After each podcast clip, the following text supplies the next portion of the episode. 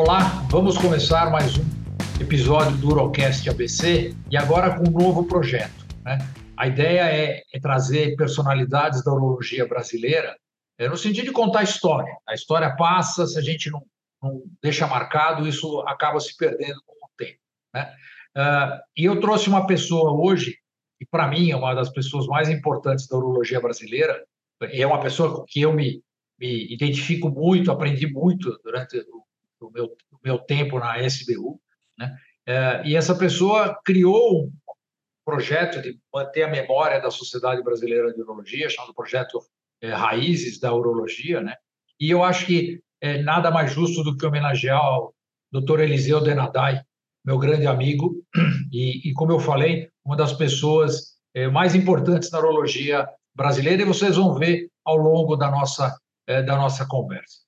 Eliseu, muito obrigado por você ter aceito de bater um papo aqui com a gente. Prazer imenso falar com você. Então, conta uma, como é que você começou na urologia, desde o comecinho. Você queria ser urologista desde pequenininho? Como é que é a história? É. Na verdade, eu sempre quis ser médico. Nunca pensei em ser outra coisa. Saí de Olímpia, uma cidadezinha pequena, 5 mil habitantes, fui para Ribeirão. De Ribeirão fui para Botucatu. Em Botucatu, acabei na USP. Terminei a minha formação na USP e aí quando eu estava decidindo o que fazer da vida, perdido, pobre, sem saber para onde ir, e apareceu uma pessoa extremamente importante na vida que chamava-se Lauro Brandina. O Lauro Brandina é colega do Mármore, com, e ele me pegou na mão e falou: Você vai fazer urologia. E foi incrível, porque todos os anos a urologia era o último a completar o quadro de residentes. E quando eu me propus a fazer urologia, surpreendentemente, eh, eu estava entre os dez primeiros a escolher. Se eu tivesse décimo segundo, eu não teria feito urologia. Porque foram um, dois, até quando viram, estava completo. E o Lauro realmente foi a pessoa que pegou na minha mão e me levou para a urologia. E acho que foi a melhor coisa que eu fiz na minha vida. Isso você está falando de que ano? Isso em 1969. Isso você estava na USP? Você estava na USP. Você foi estar tá fazendo residência na USP, era isso? É, 69. Eu me lembro que foi quando eu, quando eu entrei como R1, é, em seguida, para R2, o Miguel entrou como R1. O Miguel foi, o Miguel Jorge, foi meu R1. Fizemos juntos lá, foi contemporâneo. Mas o, o grande artífice da minha ida para a urologia foi o Lauro Brandina. O Lauro foi para para Londrina, o professor Londrina, e ele levou um, um colega que foi meu R2, o Fraga, e os dois faleceram, né? O Fraga faleceu com câncer e o Lauro com problema cardíaco. Mas ele foi uma pessoa extremamente importante na minha vida. Então, o, o, o, o Lauro estava no HC nessa época, quando você fez a residência. E aí, como é que você. Por que, que você foi para Rio Preto? Né? Você estava em Olímpia, depois foi para Ribeirão, botou, fez faculdade em Botucatu. Por que, que você foi para Rio Preto? Porque Botucatu era a primeira turma e não tinha possibilidade de fazer internato. Então, como era uma faculdade do Estado, eles fizeram um acordo com a USP e uma parte dos alunos, não todos, uma parte foi para lá e eu estava incluído nesse grupo de indivíduos que foi para lá. Nós fizemos o quinto ano lá, depois o sexto ano e aí depois eu prestei para médico interno. Naquela época, o pessoal de fora é, tinha que fazer novamente o internato. Né? Então eu fiz um internato no sexto ano, depois fiz o, novamente como médico interno. Depois fiz R1, R2, R3, né? Fiquei lá na, na, na urologia do HC, né? Então, e como você foi parar em São José do Rio Preto? Que foi onde você fez sua carreira? Pois é, aí na época nós prestamos um concurso, eu e o Amilcar Giron, prestamos um concurso para assistente, a convite do, do professor Jerônimo Campos Freire, Geraldo, né? Geraldo Jerônimo. Ele, nós ficamos, o Amilcar ia ficar na uropediatria e eu ia ficar no transplante. Aí eu tinha uma filha com um ano e meio e minha mulher engravidou da segunda e eu comecei a ficar desesperado com a qualidade de vida, com São Paulo, caipira. Então eu resolvi chutar o pau da barraca, sair do HC, todo mundo brigando comigo, você é maluco, você vai largar o HC, todo mundo quer ficar aqui, você vai embora. Eu falei, não, eu vou embora para o interior. E aí apareceram algumas propostas, e uma das propostas que me deixou mais animado foi vir para Rio Preto, porque lá no HC eu era mais um, né? e aqui eu vim criar uma mentalidade nova. Então eu vim com uma proposta de montar um grupo para começar a fazer transplante em Rio Preto. E aí eu vim para cá em 73 e tinha um maluco de um grego que chamava Tanásio Jorge Bezas, que era formado no HC, aliás, minto, ele formou em Sorocaba, fez residência na, na Nefro do HC, e ele veio para cá e começou a montar aqui um esquema para diálise, diálise peritoneal. Ele era um jeito muito diferente. E ele foi atrás de mim para começar a fazer transplante. E eu, maluco também, viemos, montamos um esquema e comecei a fazer transplante em 77. Fizemos o primeiro transplante aqui em São José do Rio Preto, na Beneficência Portuguesa, e era um hospital privado, um grupo privado, fazendo transplante, e na época era praticamente só doador vivo, né? Depois de uns três, quatro, cinco anos que nós começamos a fazer cadáver. Então, eu vim com o Rio Preto com a proposta de fazer transplante. Na época, inclusive, eu vim uh, para ficar na escola, na faculdade, né? que era uma faculdade, na época, era uma faculdade. É, não era privada, porque era dos municípios aqui de Rio Preto e os municípios. Posteriormente passou para o Estado de São Paulo, né? o governo do Estado de São Paulo. Hoje ela é uma faculdade do Estado. E na época me convidaram, mas eu tinha pressa, eu vi que as coisas na escola eram muito lentas, muito devagar, era muita política, muita, muito ego. Eu acabei saindo, vim, fiquei no grupo privado durante 20 anos, eu fiquei no Instituto de Urologia e Nefrologia, eh, montamos um esquema de residência, enfim, aquilo que eu tinha vontade de fazer, eu fui fazendo aqui no grupo, né? Não, e gente... só para colocar para os mais novos, né?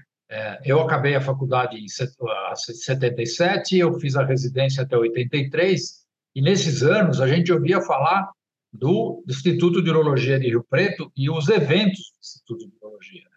O pessoal trazia, é, o Eliseu trazia gente do mundo inteiro né, para fazer percutânea lá em, em, em Rio Preto, os eventos eram eventos enormes, né?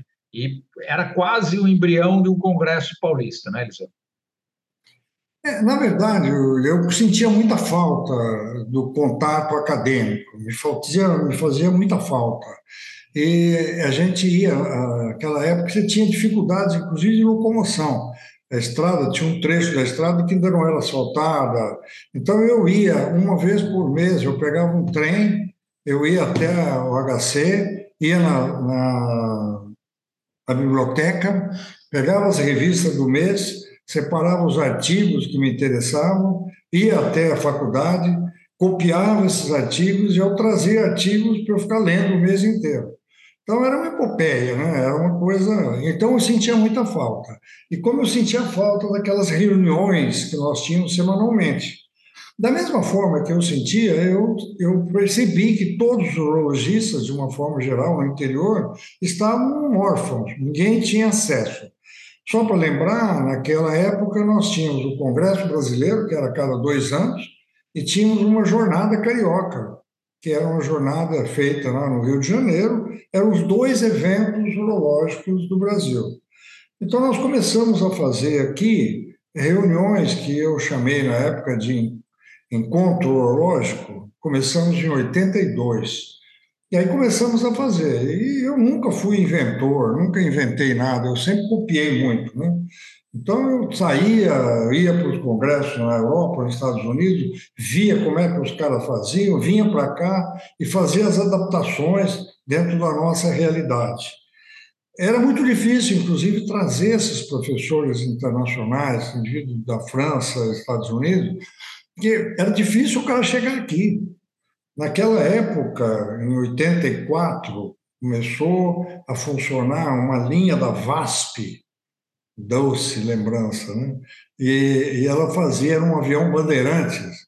Eu me lembro que de um, de um, em um desses eventos nós trouxemos algumas personalidades, o Ricardo Gonzalez, o Hansley, não me lembro mais se o então, o PC, não foi? Eu não me recordo mais. Era um, tinha que tinha uns quatro ou cinco.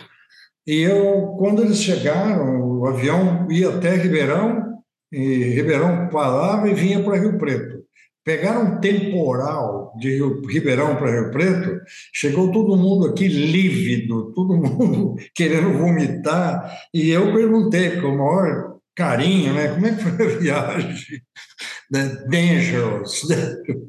Né? Os caras estavam. Então era muito difícil, a gente fazia as coisas é, com uma vontade imensa, mas com uma série de limitações. Né? Mas o importante é que isso gerou frutos.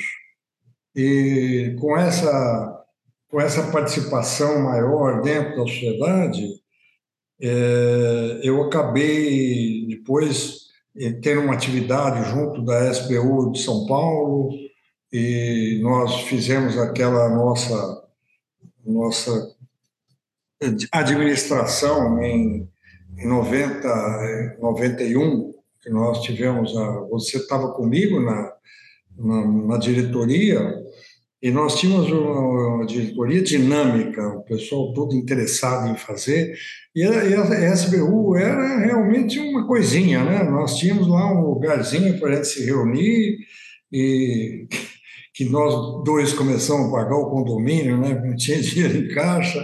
Mas depois, com aquela experiência que eu tinha acumulado de fazer os eventos em Rio Preto, nós conseguimos o primeiro. O, a primeira coisa que nós fizemos foi fazer a Jornada Paulista. Nós fizemos a Jornada Paulista usando o esquema do, aqui em Rio Preto do encontro urológico. E eu consegui que o pessoal que trabalhava comigo no, no Instituto fizesse a doação do lucro para a SBU. Então, deu lá um dinheiro, que eu não me lembro quanto era, e com aquele dinheiro nós nos animamos em, quando foi em 91, nós fizemos o primeiro Congresso Paulista. Então, a Jornada Paulista... Deixa eu só contextualizar um pouco. 90, quando nós assumimos, o Collor... Como é foi? Em 90, quando nós assumimos, o Collor tinha pego todo o dinheiro. É, exatamente, você lembrou bem. Você lembrou bem. Aquela mudança é, na parte econômica que o Collor fez de abrir as portas facilitou muito, porque aí nós conseguimos apoio do laboratório para poder trazer o pessoal, que antes você não podia, não podia sair dinheiro, não podia fazer nada. Então, com aquela mudança em 90 do Collor, facilitou não só para a gente fazer os eventos, mas até para a gente assinar a revista. Porque eu me lembro que eu tentava assinar a revista antes, era um problema. É, a Receita me chamava lá para saber quem estava pagando aquela revista. E, e, depois disso as coisas melhoraram. Então foi a segunda abertura dos portos, né? É, a, a parte ruim foi que nós tivemos que, tivemos que pagar do nosso bolso o salário do secretário, né? Porque não tinha dinheiro no banco. O dólar pegou todo o dinheiro. É, ah. Mas aí eu digo que a jornada foi um divisor de água, porque foi com aquele dinheirinho que sobrou da jornada que nós conseguimos fazer os nossos projetos. E, como eu disse no começo, a falta de relacionamento, a falta de possibilidade de você encontrar, foi que me motivou a fazer durante aquela nossa gestão aquilo que eu chamava de fim de semana urológico. A gente fazia no mesmo dia quatro reuniões no estado de São Paulo, fazia, dividíamos o estado em quatro e fazia uma, uma reunião com um tema em cada local. Depois aqueles temas rodavam. E depois eu repeti esse projeto na Nacional, na época do Salvador eh, Vilar, em que nós fizemos oito regiões no Brasil e rodávamos os temas. Então, é um projeto que dá trabalho, porque é muita gente envolvida. Você vê que cada, cada reunião daquela você mandava dois, três é, colegas para dar aula no lugar, tinha transporte, tinha tudo. Isso é, era, tem um problema financeiro. Né? Mas a gente conseguiu apoio dos laboratórios na época e conseguimos tocar. Eu acho que talvez a, a a jornada, como eu disse, foi um divisor de água, porque ela deixou condições de você fazer o Congresso. Aí o Congresso Paulista deixou um, uma, uma quantidade de dinheiro em caixa, e aí os colegas da nossa diretoria que ficaram depois, eh, o Valdemar eh, continuou, depois o Amilcar, então nós fomos, você depois também, né? Então nós tivemos uma uma história que, na verdade, foi uma história de persistência. Eu digo que a, vontade de fazer com que as coisas acontecessem, né? É... A, a, assim, a, tua gestão, né, junto com a do Neto, que veio primeiro, mas a tua gestão quebrou um pouco aquela história da política paulista Pinheiros, né, que era assim, o presidente da SBU São Paulo era da Paulista, do outro, do outro ano era da Pinheiros, e você entrou com uma ideia de interiorização da urologia. Né? Isso foi uma coisa que me marcou bastante, a tua organização, como é que você fazia esses eventos, criou a jornada e criou o primeiro Congresso Paulista. Né? Em 91 você criou, você veio com a ideia maluca, que todo mundo na diretoria achou que você era louco, né? eu lembro muito bem disso, você... Não, mas você, vocês todos da, da, diretoria participaram ativamente. Eu me ah. lembro que nós. E tem uma coisa, Inglina, que é bom lembrar sempre: nossa, a nossa posse foi a primeira posse com jantar, né? Foi uma posse. Eu fiz questão de fazer uma posse em que a gente tivesse.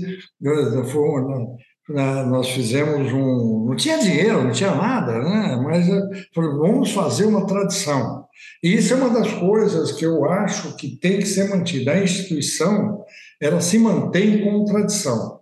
Então, é, eu, eu sinto, às vezes, eu me lembro que num dos congressos paulistas, eu não me recordo quem era o presidente, foi chamado para vir abertura um secretário da saúde do estado quebrou a tradição eu acho que a tradição não não que eu como ex-presidente é, queira ir sentar na mesa lá, mas eu acho que a instituição pede que seja mantido aquele rito. Aquilo tem que ser feito para que a instituição realmente seja grande. Passe quem passar, seja quem for o presidente, eu acho que o rito tem que ser mantido.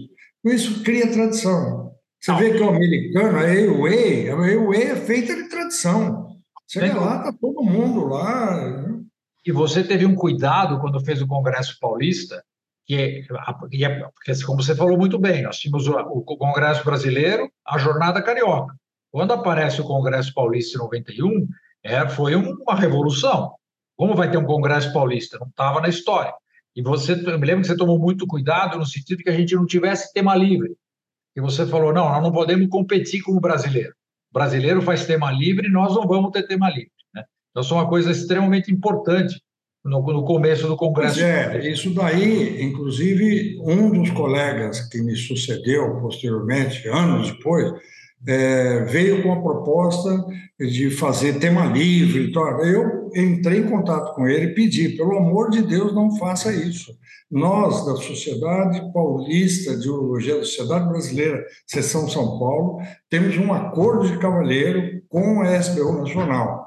A SBU Nacional vai manter aquele esquema do grande Congresso Brasileiro. Nós vamos ter um congresso realmente de informações, vão ser cursos, vão ser mesas redondas, discussão de casos. Então, isso foi um acordo que nós fizemos na época. O presidente era é, de Pernambuco, esqueci o nome dele agora, e ele disse que é, não iria manter. Eu falei: olha, nós estamos falando para senhor que nós manteremos isso. E realmente, graças a Deus, todo mundo entendeu isso e o Congresso Paulista vem cada vez melhor, cada vez maior, mas mantendo essa tradição. Né? E aí, Eliseu, tem a sua outra ação política que você, como delegado da, da SBU de São Paulo, você sempre desenvolveu, né? Porque talvez os mais novos saibam, hoje a gente elege o nosso presidente de uma forma muito tranquila, nossa eleição direta, e isso não, não era assim, né? Sempre era, uma, era um colégio de delegados que, que elegiam o presidente, e isso fazia com que a, a presidência da sociedade rodasse muito pouco, né? Hoje ela roda bastante. Fala um pouco dessa atuação aí, da tua briga para conseguir fazer com que nós pudéssemos votar para presidente da SBU.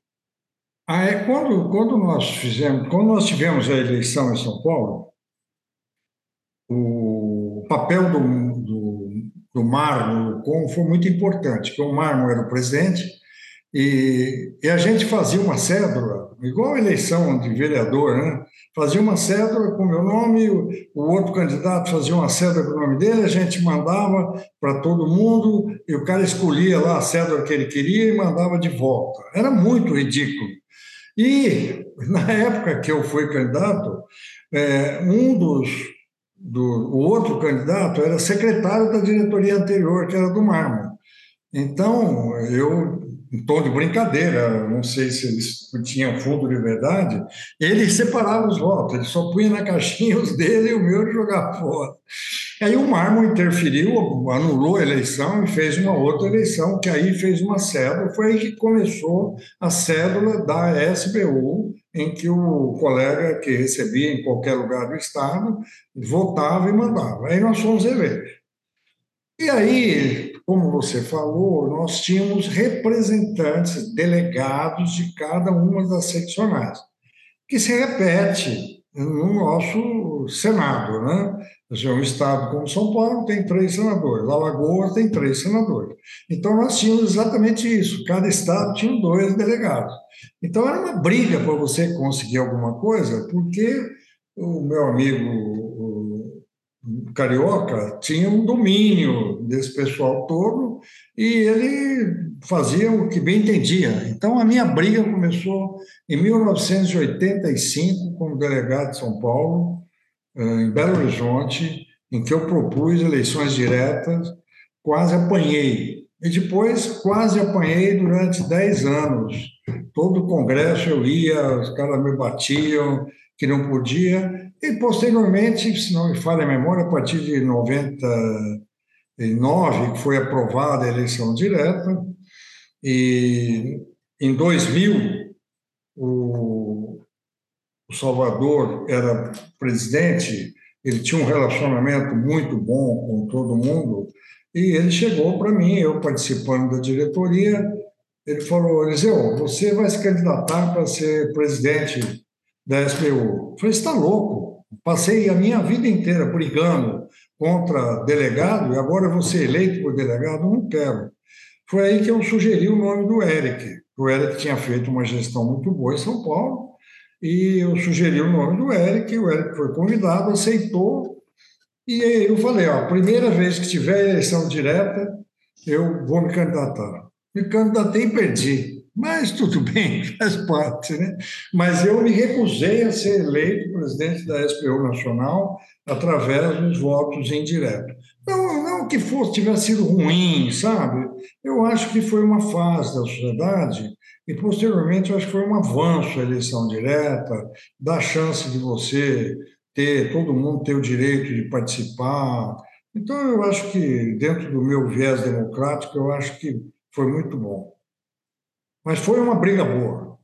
Eu, eu, vi várias vezes você brigando por isso. Foi uma coisa muito interessante. Por isso que eu falei que eu sempre aprendi muito com você. Você é um camarada muito combativo, muito, muito organizado, sabe o que quer. É. acho que sempre foi uma coisa muito interessante. Fala um pouquinho do Boletim de Informações Urológicas, da história do Bill. O Boletim, boletim de Informações Urológicas é, é algo interessante, histórico, é muito interessante. É, quando nós. É, o, se não me falha a memória, o Nelson Rodrigues Neto fez um, um bio, um boletim de informações neurológicas. E esse bio, é, o Geraldo Faria, de Rio Claro, era o editor.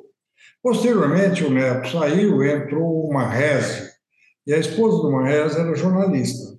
E ela pegou o boletim e transformou em GIL, Jornal de Informações Geológicas, e quando nós assumimos, é, ela veio e disse: é, esse aqui o meu marido vai continuar sendo editor. Eu falei, não, mas ele saiu da diretoria, agora não é mais ele. Agora a diretoria somos nós e tal. Então ela falou, não, mas o jornal é meu. Opa, espera um pouco, como é que o jornal é teu? Então nós recuperamos o nome Bill, colocamos o Geraldo novamente como editor.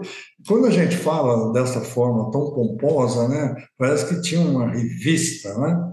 Era uma folha dupla de A4 em que a gente escrevia e aquilo lá tinha uma repercussão enorme, porque ninguém tinha nada para ler.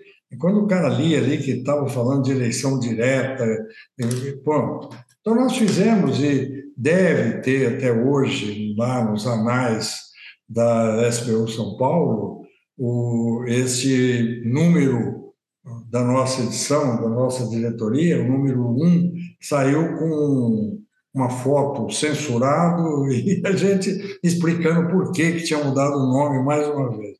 Mas foi muito bom, porque o Geraldo pegou, posteriormente o Bill cresceu, hoje é um, um formativo muito bom da, da SPU São Paulo. E, e outra coisa interessante, já que você está falando de história, é que esse logo que tem em São Paulo foi colocado na nossa gestão. Quando nós fomos presidente, você era meu tesoureiro, é, nós fizemos esse logo, foi um rapaz daqui de Rio Preto que fez. Eu achei interessante aquelas flechas saindo do Estado, levando uma, o Estado jogando as informações. Então, e olha, está sendo mantido, isso é bom, né? Porque é tradição. Mas foi, foi interessante, foi bom. Quando você vai no Congresso Paulista hoje, você sempre vai, né? É, o que, o que, que você sente, né? Quando você entra lá e vê aquele milhões de estandes, milhares de pessoas, um congresso gigantesco, né? Com a pujança que tem. Como é que, como é, que, que você sente? Né? A gente fez aquele primeiro no Maxud, sem dinheiro, brigando com a indústria. Qual que é a tua sensação? Ah, eu acho que, veja bem, é, acredito que seja a mesma sua. A sensação de um dever realizado. Nós participamos de uma fase em que a urologia estava. É, nós estávamos nós estamos começando uma urologia de alto nível, né? Porque se pensar bem, a década de 80, a década de 90 foram as décadas de grandes avanços urológicos. E nós conseguimos trazer aqui para Rio Preto, você vê, é, eu aqui em Rio Preto fui um dos primeiros serviços a fazer endurologia. Eu lembro que o Neto começou em dezembro de 85, que ele tinha dinheiro para comprar, eu não tinha. Aí depois nós compramos, em março de 86, nós começamos a fazer é, ureteroscopia percutânea, junto com mais três, quatro, cinco serviços do Brasil. Isso é muito gratificante.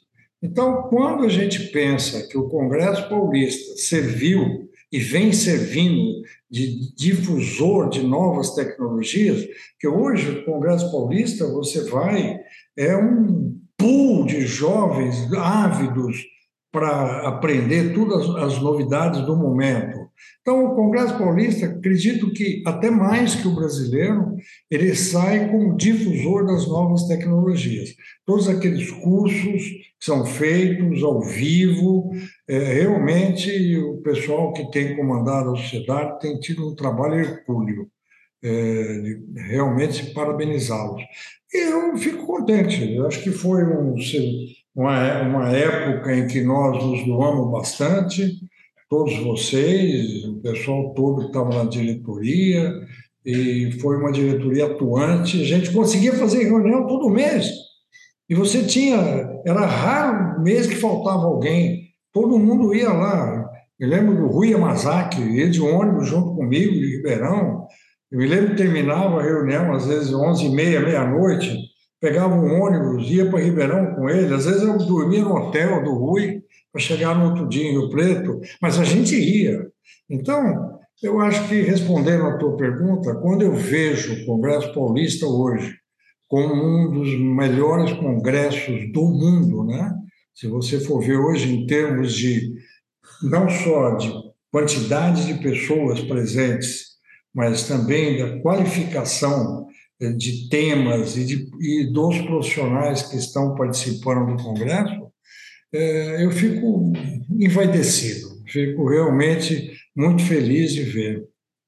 Não, e deve muito, deve mesmo, porque você. Eu me lembro nitidamente de você chegando com a ideia e todo mundo dizendo que você era louco. Depois todo mundo trabalhou, porque se fazia todo mundo trabalhar. Mas quando você falou, vamos fazer um congresso paulista, o pessoal, imagina fazer um congresso paulista, e é isso que ele é hoje, né? E, e, a, e a, SBU, como é que você vê hoje a, Sociedade Brasileira de Urologia? É uma das poucas sociedades que é única, né? que a gente não tem divisões, né? pelo menos até agora nós temos uma sociedade de urologia, ponto. Né? Você tem outras sociedades co-irmãs que tem é, do lado direito, do lado esquerdo, da parte de cima, da parte de baixo. A SBU é única. Como é que você vê essa posição dela na urologia brasileira? É, deixa, deixa, falando em congresso, deixa eu te contar uma coisa que eu não sei se você se lembra, eu não sei se eu falei. É, na época, nós tínhamos um apoio da Merck Sharp Dome, que tinham lançado o Floxacin. Floxacin. Não, não, não. Era, era o finasterida, que era o carro-chefe. Era o Proscar. Proscar, lembrou bem. E eu fui até a, a sede da Merck e tinha um rapaz chamado Valdemar, que era, comandava a parte comercial, e tinha uma moça, que eu não me lembro o nome dela, que ajudava ele. Eu fui lá e fiz um, um pedido para a gente fazer o congresso, e esse pedido dava algo como 5 mil dólares. Ele não estava na reunião, ele mandou um diretor médico e essa moça. Eu fui com eles, conversei, então fui embora. Chegando em Rio Preto, no dia seguinte, ele me liga e falou, Eliseu, eu falei, ô Valdemar, que pena, você não foi à reunião. Fala, doutor, estou ligando para o senhor, porque o, o, senhor, o senhor é o que é graças à MEC. E o senhor vem aqui e enfia faca no pescoço da MEC. Isso é um absurdo, que eu não sei o quê. Eu falei, olha, Valdemar, com Eliseu Denadai, presidente da SPU, eu vou levar para a diretoria as suas considerações, depois eu te dou. Agora, como Eliseu Donatai, pessoa física, eu quero que você vá para a puta que eu pariu. Desliguei o telefone, pedi para minha secretária, falei, liga e marca uma reunião com o presidente da MEC. No dia seguinte, peguei um ônibus, fui para São Paulo, fui recebido pelo presidente da MEC, uma sala, rapaz, nunca vi uma sala tão grande daquela, ali na Faria Lima. E, para encurtar a história, ele me fez esperar lá dentro da sala dele, falando do Brasil, falando de Rio Preto, fazendo uns 40 minutos. Não tocou no assunto. Aí, quando eu estava quase pedindo para ir embora, ele chamou um alemão lá, um cara 1,95m de altura, falou: Olha, esse aqui é o doutor Eliseu Ganadai, é, ele que vai fazer o Congresso Paulista, eu quero que você atenda às reivindicações dele. Bom, Tirei quase 20 mil dólares dele. Foi com, a, com, essa briga que nós fizemos o Congresso Paulista. Aí ele pagou hotel para todos os ex-presidentes, pagamos alimentação, pagou passagem dos convidados. Então foi assim: o Congresso saiu por causa de uma briga. Mas saiu, né? Valeu, Pedro. Então, aí me fala o que você acha da SBU hoje, da posição da SBU como se mantendo na tradição, se mantendo como uma sociedade única. Como é que foi? Desculpa. Como é que, que você acha da a SBU é uma sociedade única, ela continua sendo, ela não se dividiu como outras sociedades co-irmãs, né? É, eu uhum. queria saber qual que é a tua como é que você acha isso? Como é que você vê isso no papel da SBU hoje, aqui na, na urologia brasileira? Ô, Glina, eu acho que a SBU, assim como todas as entidades médicas, estão uma encruzilhada histórica. A, medicina no Brasil, não precisamos entrar em muitos detalhes, uma medicina, uma, um país que formava em 2012 11 mil médicos e que em 2022 forma 40, está fadado a ir para o buraco. Eu não vejo futuro para os colegas que estão formando agora. Eles vão trabalhar muito, vão ganhar pouco e vão perder aquilo que eu acho mais importante dentro de um ser humano, a sua dignidade. Eu acho que o médico vai sofrer muito em função desse descalabro administrativo que nós estamos tendo no país. As sociedades, elas é, sempre tiveram muita dificuldade. Você foi presidente da SPM Nacional, você teve atuação junto à MB, Conselho Federal de Medicina, você sabe as dificuldades que nós temos de influenciar políticas públicas no país. As sociedades tentam, mas poucos resultados. Os que são comemorados são comemorados com uma vitória napoleônica, né? Mas hoje eu vejo que o papel das sociedades, de uma forma geral, e da sociedade é, brasileira de urologia, é, particularmente, ela vai se tornar cada vez mais um papel é, social que ela mantenha ainda o seu viés informativo, o seu viés de formação, que ela consiga fazer com que os médicos possam ter, um, pelo menos uma parcela dos médicos, possa ter uma formação melhor do que os que estão saindo das nossas faculdades. É, basta você ver que em 2012 nós tínhamos 11 mil médicos formando, com 6 mil vagas de residência. Residências essas que eram é, fiscalizadas, residências essas que eram é, colocadas sempre dentro de um contexto de qualidade. E hoje nós temos formando 37 mil médicos nas 347 faculdades que nós temos, mais 10, 15 mil médicos que vêm dos países vizinhos, e que com essas facilidades todas e revalidas da vida, vão todos trabalhar aqui nos mais médicos da vida. Então, eu vejo que nós não temos um aumento no número de pós-graduação, no número de faculdades que oferecem hoje. Não vamos falar em graduação, falar das faculdades, 72% de faculdades particulares que não tem nem hospital. Vamos falar da pós-graduação de residências médicas. Hoje o que nós temos é, eu acho que nós não aumentamos muito o número de residências. Nós temos uma quantidade grande de número de pós-graduação, entre aspas, que são massa de manobra, são indivíduos que estão lá para trabalhar. E que recebem um título e que se a sociedade não reconhece, o MEC vai lá e dá o título e você vê que a coisa só tende a ficar ruim. Então, Voltando à tua pergunta, eu vejo é, com uma certa tristeza o um momento em que a medicina, de uma forma geral, e a urologia está passando. E, e não vislumbro um futuro a curto prazo. É, da mesma forma como o mercado vai massacrar os profissionais, os, os pais vão massacrar as escolas, porque vai chegar uma hora em que os pais não vão deixar mais os filhos fazer medicina. Porque eu falo, você está louco, eu vou gastar 2, 3 milhões para você virar médico, para você trabalhar na prefeitura para ganhar salário mínimo. Então, eu só vejo que o fechamento de uma quantidade grande de faculdades, que vai ser isso que vai acontecer no futuro próximo, será feito pela população porque eu não vejo nenhum político, nenhum, nenhum prefeito, nenhum ministro da saúde, da educação, qualquer coisa que valha, tomar atitude de fazer o que foi feito nos Estados Unidos na década de 50, onde se fecharam várias escolas e se fizeram um, um serviço de saneamento. Né? Isso foi tentado aqui. Eu vou te contar uma coisa rapidamente que foi me contado pelo Adib, Jatê. O Adib me falou que ele foi chamado pelo Lula no primeiro mandato dele, em 2005, 2004, e pediu que fizesse uma avaliação das faculdades de medicina.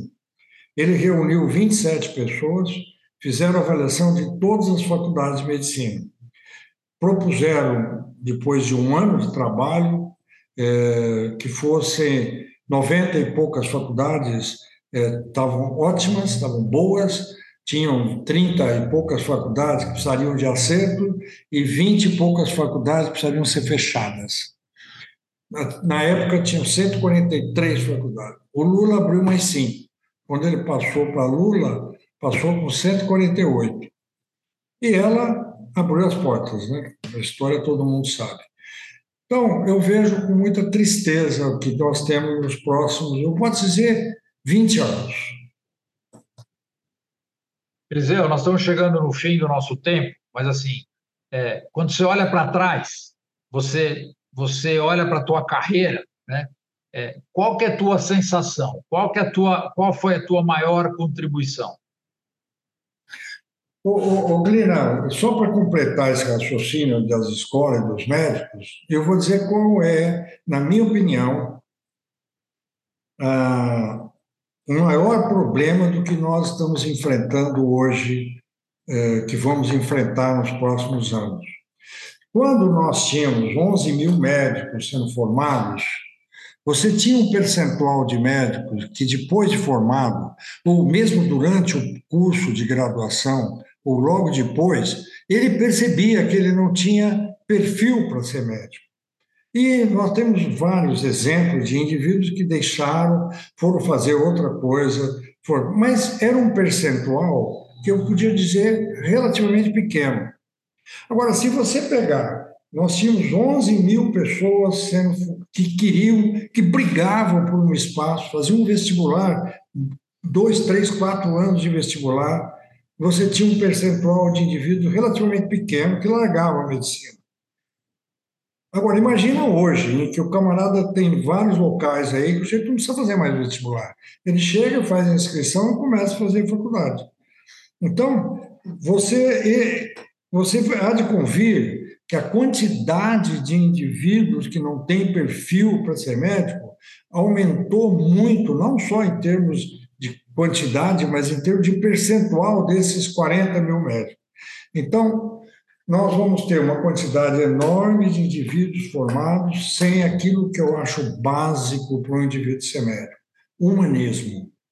Então, nós vamos ter uma quantidade de profissionais, é, eu não vou nem usar o termo desumanos, mas eu vou dizer o termo falta de empatia, falta de humanismo para exercer uma profissão tão nobre como essa nossa. Então, é, tentando responder a tua pergunta, eu acho que dentro da minha trajetória como médico, eu acho que como médico eu estou realizado. Eu tenho certeza que dentro da minha pequenez eu consegui dar para os meus pacientes o melhor que eu podia e, e aquelas pessoas que eu fiquei como, como chefe de residência no Instituto de Urologia durante 15 anos, eu formei uma quantidade grande de pessoas que, para minha satisfação, são pessoas uh, extremamente competentes e principalmente nesse setor que eu acabei de falar. Eu consegui transmitir para eles essa necessidade de você ser humano. Como indivíduo que participou dessas que nós falamos, dessas participações todas, eu acho que a minha contribuição maior foi tentar é, fazer com que a urologia de São Paulo se tornasse realmente de São Paulo e não paulistana como ela era. Nós tínhamos aí, como você falou, era uma sociedade que era HC Paulista, Paulista HC, e nós conseguimos jogar isso para o interior e fazer com que a sociedade fornecesse para os urologistas do interior é, uma, uma formação, uma, uma manutenção é, que dá, dá a eles segurança para continuar exercendo. Só para lembrar, a Sociedade Brasileira de Urologia tem 6 mil membros, São Paulo tem 3.500 na, na Grande São Paulo e 1.500 no interior. Então, o interior não pode ser esquecido. Oh, primeiro, obrigado pela, pela, pela colher de chá. Espero que as pessoas é, passem, passem a admirar você, para quem não te conhece, quem vai conhecer, é, ouvindo esse nosso papo, passem a te admirar como eu te admiro. É um camarada que eu sempre é, gostei muito e sempre foi um grande amigo, uma pessoa que é, o, o, exemplo é muito, muito importante para todo mundo. Eliseu, obrigado. Se quiser falar alguma palavra para a gente terminar, muito obrigado. Não, eu queria parabenizar vocês pelo trabalho que vocês fazem aí no ABC. É, eu sou com o Morelli, que foi uma pessoa que eu tive bastante contato, aprendi muito com ele, é, briguei muito com ele. E depois o Eric, o Pompeu, você, e vocês conseguiram, dentro de um local é, é inesperado, né? que ninguém esperava que o ABC chegasse onde chegou, vocês conseguem hoje ter uma faculdade. Vou, vou, falar da área urológica que eu conheço, né? É, fantástica. Então, parabéns a vocês, parabéns ao, a todos que estão aí com vocês. E foi uma satisfação enorme conversar com vocês.